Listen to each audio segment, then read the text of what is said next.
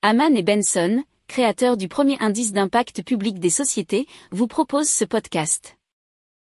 Haman and Benson.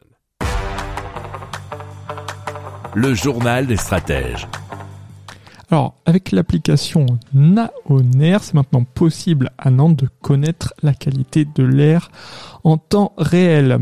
Alors, l'application mobile permet donc aux citoyens d'être moins exposés à la pollution de l'air, nous dit France 3 Région, France TV Info.fr.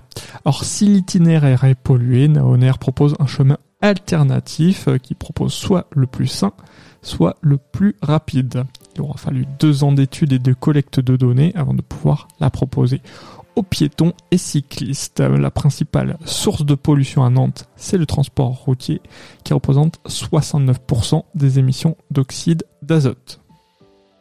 Si vous aimez cette revue de presse, vous pouvez euh, vous abonner gratuitement à notre newsletter qui s'appelle La lettre des stratèges, LLDS, qui relate, et cela gratuitement, hein, du lundi au vendredi, l'actualité économique, technologique, énergétique, mais aussi de l'hydrogène, et puis de tout ce qu'on trouvera super intéressant pour votre vie.